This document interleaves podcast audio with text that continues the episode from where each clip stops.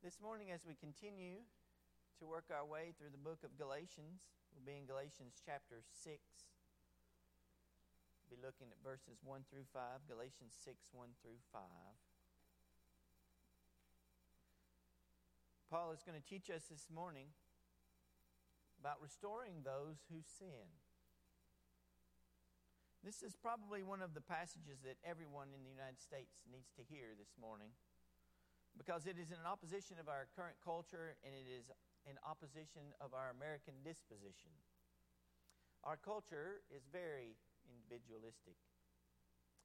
We teach that success comes from individual effort and hard work. It's in the DNA and the bones of America. And when people aren't successful, we expect them to just work harder. Work harder. It's the American gospel of work ethic. And anyone who doesn't or isn't successful is because they're lazy, haven't tried hard enough, and need to do more. Don't get me wrong, work ethic, working hard is important.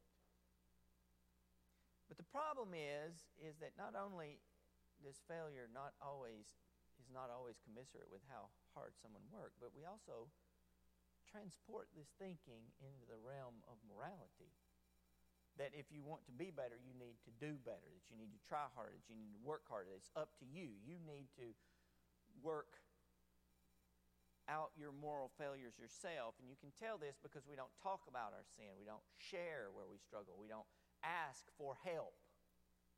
And the reason we don't ask for help is because we have this idea that we're expected to do these things ourselves. If you have sin in your life, well, we just need to deal with that yourself. Don't bother people. Don't make it awkward by talking about it. Try harder, work harder. But that's not what all that fighting sin is about. As we'll see today, that fighting sin is a community effort. And if it ceases to be a community effort, we will lose. We will lose against the fight. We will lose the fight against sin. You will lose it in your life, I will lose it in mine because we are made to help one another, not only through encouragement, but also through rebuke. And so let us look then at Galatians 6 1 through 5. I'll read the word, and then we'll study what Paul's trying to teach us. Brothers and sisters, if someone is overtaking in any wrongdoing, you who are spiritual, restore such a one with a gentle spirit, watching out for yourselves so that you also won't be tempted. Carry one another's burdens. In this way, you will fulfill the law of Christ. For if anyone considers himself to be something when he is nothing, he deceives himself. Let each person examine his own work, and then he can take pride in himself alone and not compare himself with someone else. For each person will have to carry his own load interesting. I wonder if there's anyone here who is spiritual. Do we have any spiritual people in here today? I hope so, because to you it is commanded that you should help us carry our burdens. Restoration is done by spiritual people with a gentle spirit. The reason I say this is contrary to our culture now is because when someone is caught in wrongdoing, we tend to other them. If someone does something wrong, we put them out of our camp in the sense that we're ready for them to just get out. We don't want to associate with them. We don't want to have ourselves and our reputation besmirched by their sin. We distance ourselves. We don't want people to think that we would ever do such a thing. But Paul's clear here that when we're trying to restore, we need to be careful because we can be tempted by the same sin as well. And we do practice church discipline here in our church where people are placed outside of membership because of sin, but and we don't do it perfectly. I don't know that anybody can. It's really hard when you start trying to help people understand the gravity and depth of their sin, how it affects them, how it affects those around them, how it affects the church. We lack the wisdom to do it perfectly. But one thing I know for certain is that our goal and our prayer and our hope and our anguish is that the person who is being spoken to, who has fallen into wrongdoing, will repent, that their relationship to the Lord will be restored. That's what Paul is talking about restoring such a person to. We're trying to first restore them to the Lord because if their relationship with the Lord is restored, their relationship to others will be much easier to restore. The most important thing is our relationship with Christ. We pray that people repent of their sin and return to the Lord. That's what restoration is. And there's no one as good at lying to you as you are. We fool ourselves. We need our brothers and sisters to come and help us to be restored gently because it's hard to listen. It's really hard to listen. When someone comes to us and says, hey, this is wrong, our immediate response is to be defensive, to fight. No matter what the contradiction is, whether small or great. If you don't believe me, get a Twitter account.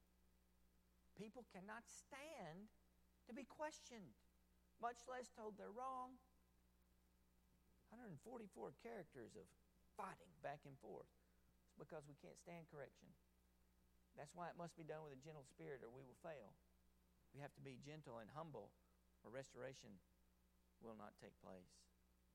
It comes, we come to each other with a gentle spirit, not with a vindictive spirit, not with an angry spirit, not with a spirit of hostility, but a gentleness that will remind them of their Savior, who is always gentle with us in all of our sin. He deals with us with great patience.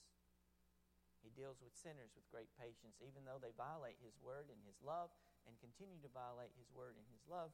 He is still gentle and kind to us. The bruised reed He will not break, and the smoldering wick He will not snuff out. This is the attitude of restoration. And we have a responsibility to do this.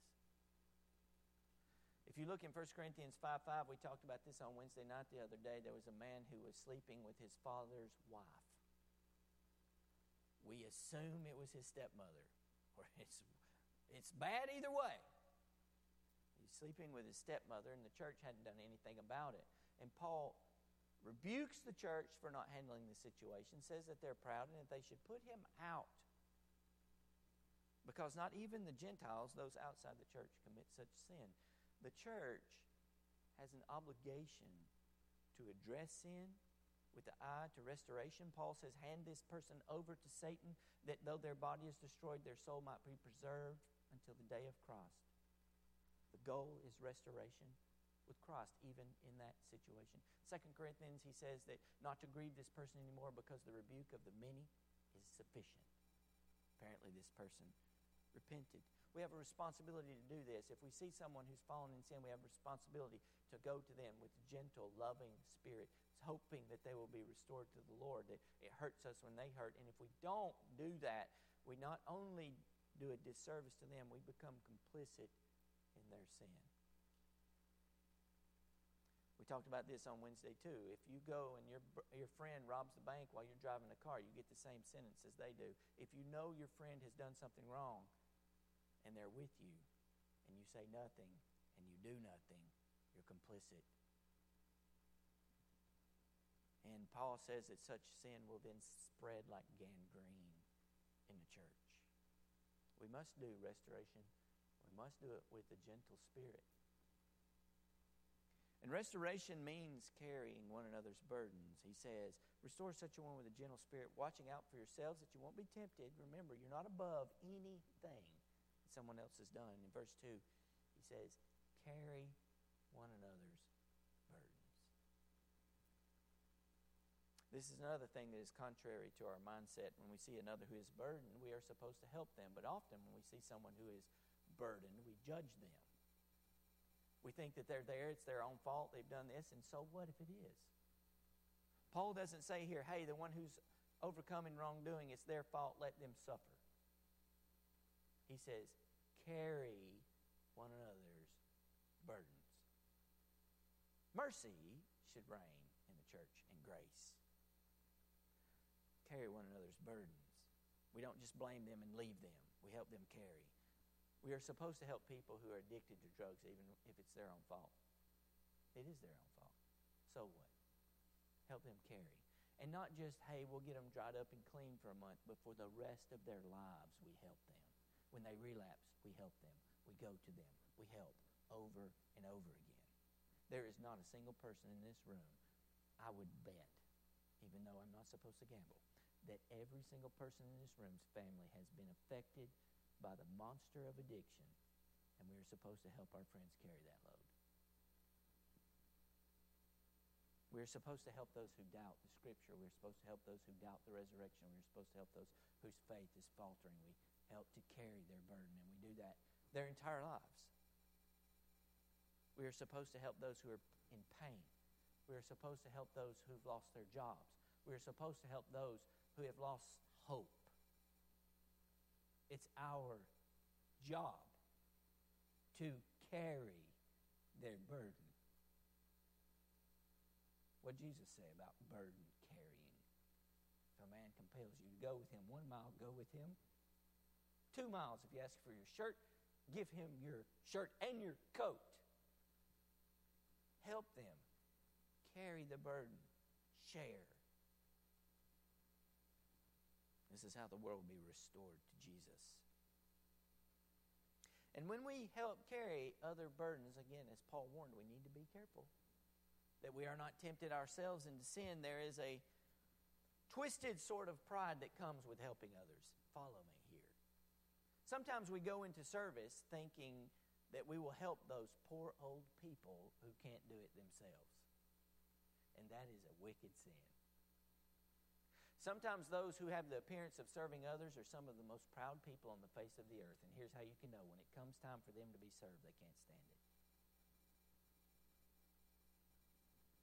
We do not help others because we pity them because they are lesser than us. We help them because we know one day we will need help. I help you lift your load so that you can help me lift mine. It's only a matter of time until I sin and need your help it might not be long. It's a sinful attitude, and it's very pervasive in our lives to get some sort of pride out of helping others that we are better and we become more because we help. That's not the point. And another thing that is very difficult in our culture is if you're actually going to do these things, if you're actually going to help people carry their burdens, you have to make time for them. And we don't have hardly time for anything. It takes time to get into people's lives. It takes time to help people. People who you're truly helping call you at weird hours. And they call you when you're busy. And they aggravate you. Because look, when if just in simple things, if you're coming home from Birmingham and it's 11 o'clock at night and you get a flat tire and you don't know how to change it, who you going to call? That it's not going to put them out some. And if you're their only true friend, they're going to call you because tires don't go flat in front of your house at lunch break. It's never that easy. This is how Jesus did it for us. He carried our burdens. This is what Jesus did. The Bible says in uh, Isaiah 53 11, listen to this. My righteous servant will justify many, and he will carry their iniquities. Burden bearing. He will carry. He himself bore our sins in his body on the cross. 1 Peter 2:24 He bore our sins. He carried them. You hear the word of the Lord? Cast all your anxiety on him because he cares for you. Cast all your anxiety on him because he cares for you. 1 Peter 5 7. Give it to Jesus and he will carry it. He's always offering to carry our burden. Cast your burden on the Lord. He will sustain you. Listen to me. He will never allow the righteous to be shaken. Psalm 55, 22. Cast your burden on the Lord, and He will sustain you. He will never allow the righteous to be shaken. Did you know that God Almighty, the creator of the universe, is a burden bearer? That He carries burdens for you, for us. He says, Give it to me, son. Give it to me, daughter. What's wrong? Let me carry it for you. So beautiful. Isaiah 46. Listen to this. Listen to me, house of Jacob. All the remnant of the house of Israel who have been sustained from the womb, carried along since birth I will be the same until your old age. And I will bear you up when you turn gray. I have made you, and I will carry you. I will bear you, and I will save you. Isaiah 46, 3 through 4. He will carry you. And Paul, when he speaks of restoration, gentleness, and carrying burdens, he's tapping into the heart of our God. Do you know that when God sees you burdened and carrying burdens that you deserve because of your sin, He still comes along and says, Oh, son, let me carry that for you. Look what you've gotten yourself into now. Let me help you. No anger or malice, no vindictiveness, no, well, he's made his muddy pit, let him waller in it. What does David say? He made himself plenty of muddy pits. He said, He took me out of the miry clay and set my feet on the rock. Set my feet on the rock. Carry me. This is what we're called to do. We'll be like Jesus if we do this. We'll be like Christ. The world will see our city on a hill and they will see what it means to be a Christian and they will wonder at the love. This is how the world will know that we are his disciples if we have this sort of love for one another. We are the body of Jesus Christ. We are his hands and feet in the world, as we say. And no one else will live like this. No one else can. Because this is a supernatural love that must overcome our own selfishness and our own love of self so that we can forget self and love others. Restoration is done with a gentle spirit. Restoration means carrying another's burden. And restoration means carrying your own load. That's interesting. He says in verse 9, he says, I'm, sorry, verse 4. Let each person examine his own work. I want to tell you what this means. Let each person examine his own work. Then he can take pride in himself alone and not compare himself with someone else. This is very important in the context of this. He's not talking about getting all stuffy about what you've done. He's talking about when you go in to help someone else and you start thinking, well, they've done this thing and I haven't done this thing. And so you start boasting in your heart that at least I am not this. Remember, there was a Pharisee who did something like that. Lord, I thank you that I hear your word and I I pray four times a day or five times, how many ever times he did, I forgot his bragging. And I tithe on everything I get, everything I get. I tithe to you, Lord, and I thank you, Lord, especially that I am not like this tax collector. Right? Thank God I'm not like him. This is what Paul's warning us about. This is why he says, let each person examine his own work. Don't worry about the tax collector, okay? Thinking that you're better because the tax collector is bad is folly. it's pride. So when we go to help someone else, don't think, thank God I'm not like this person. Because we are. I mean, who's the disgusting person in that parable? Is it the tax collector or is it the Pharisee? The tax collector is a sinner, y'all. He did bad stuff and he knew it. He wouldn't even look up to heaven. He smote his chest, King James Version. He smote his breast, is what it says. Would not look his look up to heaven and said, Lord, have mercy on me, the sinner. Jesus said, Guess what? That guy went home justified. Doesn't say the other one But he says here that restoration means carrying your own load. What does it mean to carry your own load? He just said carry one another's burden, but each person must carry their own load. How can Paul say carry one's burdens and that we all must carry our own burden? There's two ways we can think of this. One is sometimes it is your responsibility to carry someone else's load, that is your burden. And two, Paul is not saying that we're not responsible, that we can just give up and quit. We are supposed to carry one another's burdens. I'm helping you. I can't carry it all myself. We're helping one another. But you've got to learn to walk too. We have to carry our own load. We have to take responsibility for our own actions and our place in life. Yes, we do. Paul is certainly not saying here we don't have personal responsibility, we have it. See, there's nothing more beautiful than realizing I am in a bad place. I am in a sinful place. I am far from the Lord, without hope in the world, and most of this is my own doing. And then someone who loves you swoop in and say, I know where you are. Let me help you. I've been there before, too. Come on, let's go.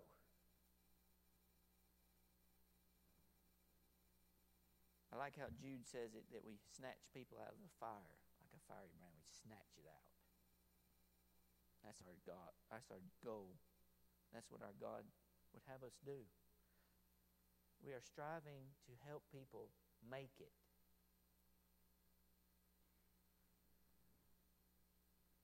The devil is real. He wants to kill you.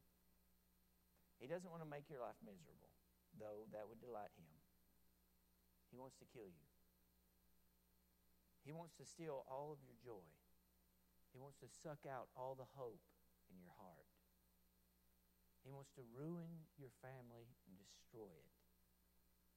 He wants you to curse God and die. Every day, all day, he is seeking whom he can devour and they are falling by the millions, he is devouring. He's going to come in here. He's going to get after some of us. It's going to be nasty. And this is going to be something that we deal with our entire lives. And you know what we're called to do? Put on the helmet, pick up the shield, grab the sword of the Spirit, put on the breastplate of breastplate of righteousness and rescue the perishing. Come on, let's go. He will carry us until the day that we die, and we are his hands and feet to help. It is not going to be easy. And if it's been easy for you so far, it's because you haven't lived long enough. or you've been exceptionally blessed. Because I'm telling you, I'm telling you, this world out here is fallen and dying, and on the inside we crave unrighteousness and we are going to sin. And we're going to need help. We are going to need a believer one day to sit down and have a come to Jesus meeting with us and ring our bell. Because we are prone to wander. Lord, I feel it. And if we do not have a church home and a church family with spiritual people who can come to restore us with gentleness, the enemy will have a field day with us. We are to be like Christ. And even now, this morning, at this moment, He's carrying my burdens. Even ones I don't have enough sense to ask Him to carry. He shields me. Listen, this may not be fair, but I'm going to tell you. Jesus shields me from the consequence of my own stupidity and gives me grace in it even when I'm too ignorant to know how ignorant I am. And He does the same for you. And listen this morning. Maybe everyone's failed you. Maybe nobody knows where you are. Maybe nobody knows what's in your heart and the darkness that's there. We can't even know our own hearts. I want to tell you that this is a genuine and true and faithful saying is worthy of all acceptance and is for you this morning. Jesus says this Come to me. Come to me. All who are heavy laden and burdened, and I will give you rest. I will give you rest. How does Jesus give the heavy laden rest? He shoulders the load. He offers it to you this morning. Confess to Him, cannot carry this. It is too heavy for me. There is an interesting place in Hebrew. I, I always think about this when I think about Jesus' burden bearing. It's weird, but it's true. There was a man named Cain. You remember Cain? You think of him as a villain, and he was. He murdered his brother. And the Lord came to him. And he said, Cain, where's your brother? The Lord knew where his brother was. Why did he ask? He's given opportunity. Cain, son, where's your brother? And Cain said, Am I my brother's keeper? And the Lord graciously said, Cain, the blood of your brother Abel cries out to me from the ground. Now the ground will be cursed on account of this deed you have done. It will not yield to you its fruit as it once did. And this is what Cain says in Hebrew My iniquity is too heavy to lift. That's what it says. If you have a different translation, I'm sorry, but that is what it says in Hebrew. My iniquity is too heavy to lift. What does God say? Cain says, My iniquity is too heavy to lift. Anywhere I go, people will kill me no matter where I go. And the Lord said, Nope. Wherever you go, I will protect you. This is what he's saying. I'll put a mark on you. I'll protect you. And anyone who kills you, I will avenge you sevenfold. No one will hurt you. Why did they have that conversation? Why did the Lord react that way? I believe it's because Cain said, My iniquity is too heavy to lift. Now, I'm not saying everything turned out all right, that he was a good guy or what. I'm saying that when Cain said, My burden's too heavy to lift, the Lord helped him carry it even that despicable sinner. Now, listen to me this morning. Your burden is too heavy to lift. The Lord will carry it for you. He's promised that He would. Though our sins be as scarlet, He will make them as white as snow. He is extending to you hope this morning. And I'm not saying that the clouds are going to break today and the sunshine will finally pour in, but I am saying it will get better the Lord Himself will carry your burdens. Let's go to Him in prayer. Father, this morning I pray that you will help us. Lord, we are a people burdened down with our sin and our own iniquity and our own unrighteousness. Lord, we don't deserve your help. We don't. There is no reason that we should not be given over to judgment this very morning. Our sins deserve righteous retribution. But Father, this morning in your grace and your kindness, you have stooped. Just as your son knelt to wash the dirty feet of his disciples, Lord, this morning you come to us and you say, Cast your burdens upon me and I will carry you. Father, I pray this morning for those who are burdened and weary. Some may know why that they're burdened and weary. Some may not even know why they are burdened and weary. God Almighty, please, for the sake of your praise, help them carry, carry their burdens for them, Father. Call on them in your ever gentle voice. Show them the beauty of your Son, Jesus. Let him carry their burdens. Father, help us this morning to be a people who carries one another's burdens, who helps one another, who is are gentle to one another, who always seek restoration with one another, and even when uh, even when people in our midst won't listen to rebuke and they go away, may we always be burdened that they return again to you and to us. Father, help us and bless us. Help us to be a gentle, merciful people. In Jesus' name we pray. Amen.